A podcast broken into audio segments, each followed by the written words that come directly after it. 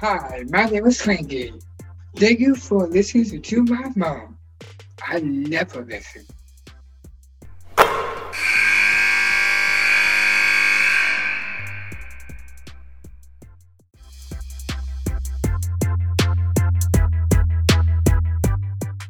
Welcome to Nothing But Net with the head coach at Drake University, one of my longtime favorite Missouri Valley players, Allison Star Pohlman. I remember Allison when she was a player at UNI and uh, was a tough, tenacious defender. And uh, every time I see you, Allison, there's two things that come to my mind. One is Jackie Stiles and what a pain in the neck it was to try to defend her. Secondly, how great your offense is always in rhythm and that leads to me to the uh, metronome which i love to Mm. talk about with you as well so there's two things that resonate with me so let's start with um, your playing career i don't ask most head coaches about this but i do want to know how playing in the valley spending your entire career in the valley knowing how much respect you have for the valley and i do equally as well because of the talent in the league not just on the floor but on the bench. Um, what would you say about your time in the valley from a player to where you are now Um, wow. Well, I mean, it's been an evolution, you know, of of stepping into, you know, my first my first couple years. Um, not all 10 teams made the tournament, you know, uniquely enough. And so we had some, you know, some pioneers at that time that really pushed that forward. And I think just the growth of our conference, you know, through those years of, you know, the Jackie Stiles era of, you know, final fours and some phenomenal, phenomenal teams who made, you know, a- amazing runs and just to be able to watch you know some teams change and adjust and and different locations you know couple teams departed couple brand new you know flavors to our league. Um it's been a real fun part like it's been amazing to watch the evolution but i also think like it's it's not the thing that hasn't changed is the valley like the conference schedule is a grind i tell you what and um, i have a lot of respect for that and we have a lot of fantastic coaches um, and that's been from my playing careers all the way till now. Um, so it's been it's been amazing not to have to leave this conference, and I do, like you said, I have a lot of respect for it, and have really enjoyed watching um, the changes and the positive impact um, that the Valley has had, really nationally. Tony DiCecco. That's a name that you don't hear many people talk about in the Valley anymore. What a heck of a coach that you played for during your time. And I always said um, Tony was like the Coca Cola um, truck driver because in order to get into management, you have to drive the trucks and the routes first so you understand how to build up your career. And he certainly did that. I kind of look at you're not a truck driver by any means or a Coca Cola uh, employee, but you are a, a player in the league who has worked and worked and worked and you've built your family around your work ethic and you've been able to find ways to make all this seem to fit so seamlessly allison what is the key to all that balance and rhythm Well, you know, I, I think you can always try to be a little bit better at balance, you know, because sometimes you get like really, really ridiculously out of balance. Um, you know, but but being a player, you know, like really my freshman year, you know, not playing much to start the year and then stepping into, you know, like a starting role and then being a captain on the team and then, you know, being somebody who had to be counted on and then being one of the top players in the league. Then I was a GA and then an assistant coach and then you know, a top assistant coach for years and then stepping into being a head coach. I think, um, you know, maybe not the truck driver, haven't driven the bus yet. I've definitely offered and gotten frustrated enough with some bus drivers that I may have tried to take over um, in that regard. But, you know, you do wear a lot of hats and a lot of coaches do wear a lot of hats. And, you know, the mom hat is one that you kind of put on and, you know, at times you kind of have to take off here and there. But, you know, I also think that those characteristics sometimes with our own team of being able to foster relationships and understand different things whether it be injuries schedules you know their their personal lives and such um you know it it is one of those things of just being able to overall relate to our young women you said something that i'm hearing a lot more from coaches being counted on okay? Mm. So you can play 10 minutes you can play 20 minutes you can come off the bench and you can have a role. But it's not about the minutes it's about the quality of being counted on it's the it's the accountability piece. When you come in the game you have to produce. If you don't produce it doesn't matter how many minutes you get because you got to produce to come in the game there's no coach that I've ever met that doesn't want to win. It doesn't want to put their players in a position to succeed. So when you say counted on, what do you mean? Um, well, you know, I honestly I think it starts with your presence. You know, a lot of times when you step on the floor, you know, what what are you bringing? What what positive impact? And you know, that could just be that could be eye contact, that could be a high five, that could be taking the pressure off of of of one of our real dominant players who's having a fantastic game of just, you know, bringing them a little bit of I guess relief it might be. And so I think it starts with presence and I think, you know, the counted on piece is um, you know, just it doesn't have to be positively impacting the game statistically or showing up in the box score. That's really nice. but I also think it's it's just you know it's adding overall to i guess just the positive direction that our team is flowing in at that given time in that given moment. And so it could be so minute but it also could be you know as far as like you come in you're like what feels like cold off the bench and you knock down a shot or you get to the free throw line and you, you know you go like and you make them both things of that nature. And um so yeah counting on that's a hard thing that's a hard it's a hard jersey to wear um but i think the more that we can really build up those our players and you know help them to understand um, that that is their responsibility and their mindset is so important um, in those moments um, you know i think in those then when they're counted on then they do produce now, this would be your second year as a head coach at Drake. What'd you learn from your first year?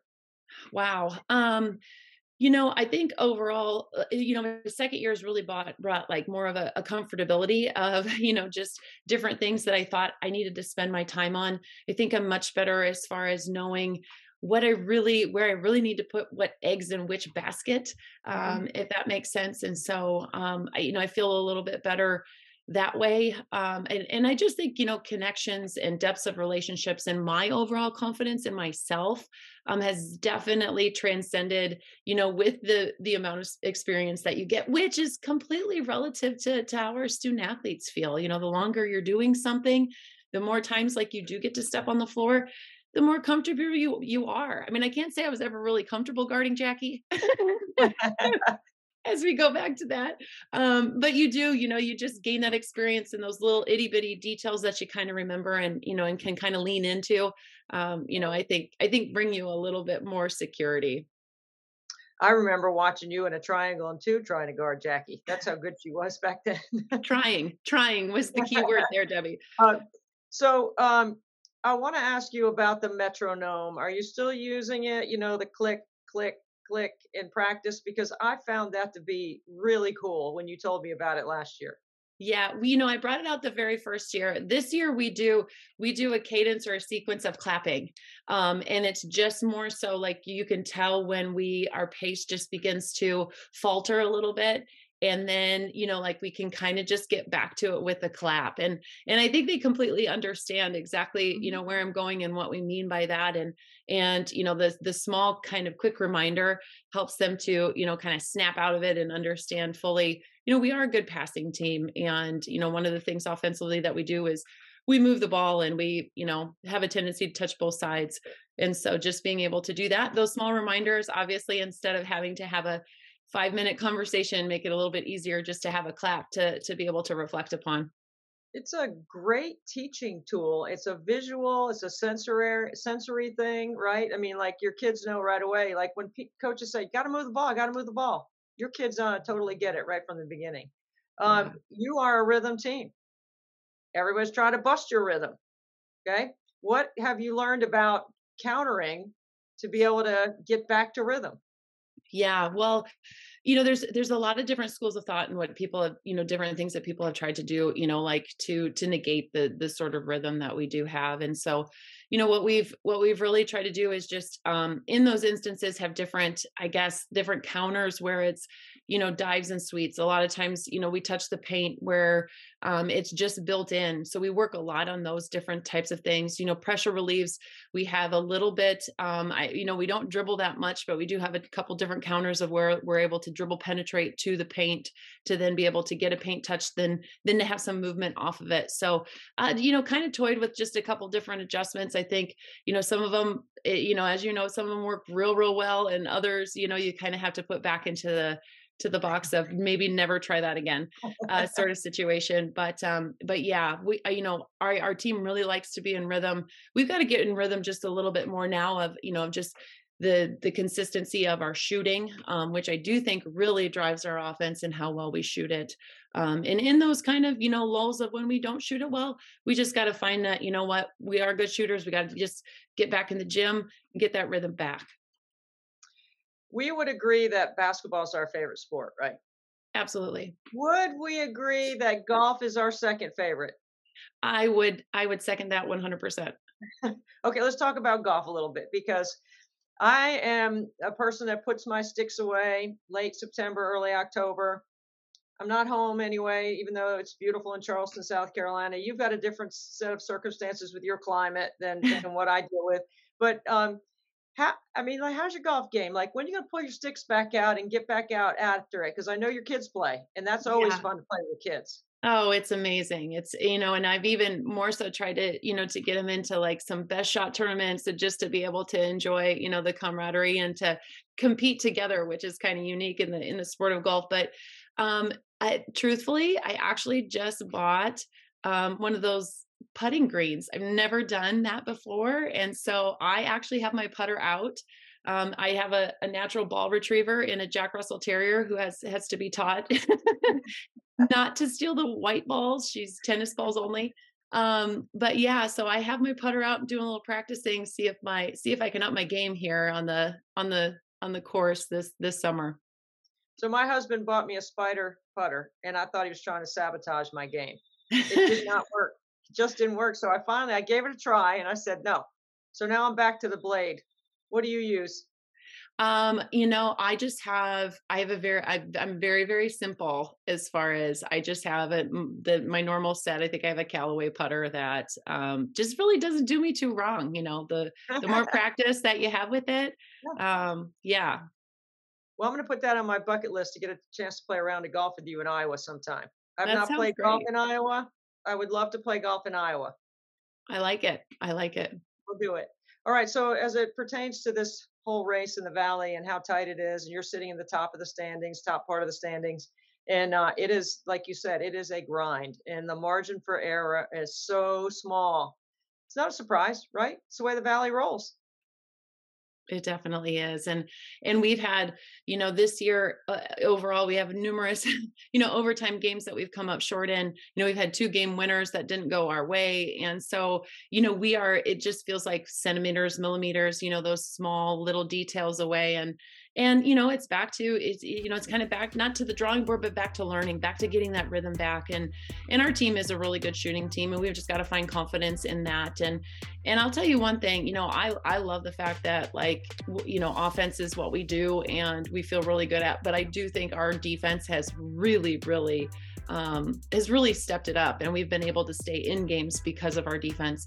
Now, offensively, we got to get things cooking, moving, and shaking. Trust in that motion, and then overall, just you know, have a lot more confidence in um, just letting her fly and knocking shots down. You know, I love offense, and I see the game through an offensive lens. And I always say, under overhead strap, ice jam switch. Seven different ways you can guard a ball screen.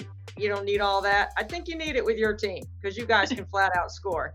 Thank you so much, Allison, for being with us. We always enjoy our time with you, and we're so proud of everything you've done, not just at Drake, but what you've done to represent the Valley as a player and as a coach and an incredible ambassador for the game. Thank you so much for being with us on Nothing But Net. Thank you, Debbie, and thank you for all of what you've done for the Valley and pushing our league forward because because without you know like a face like yours and you talking about you know like what we are nationally um, i don't know that we'd get as much notoriety. So thank you for all that you've done for our league. I think you guys are doing just fine. Keep up the great work allison. We'll look forward to watching your team finish off strong in february and into march. Thank you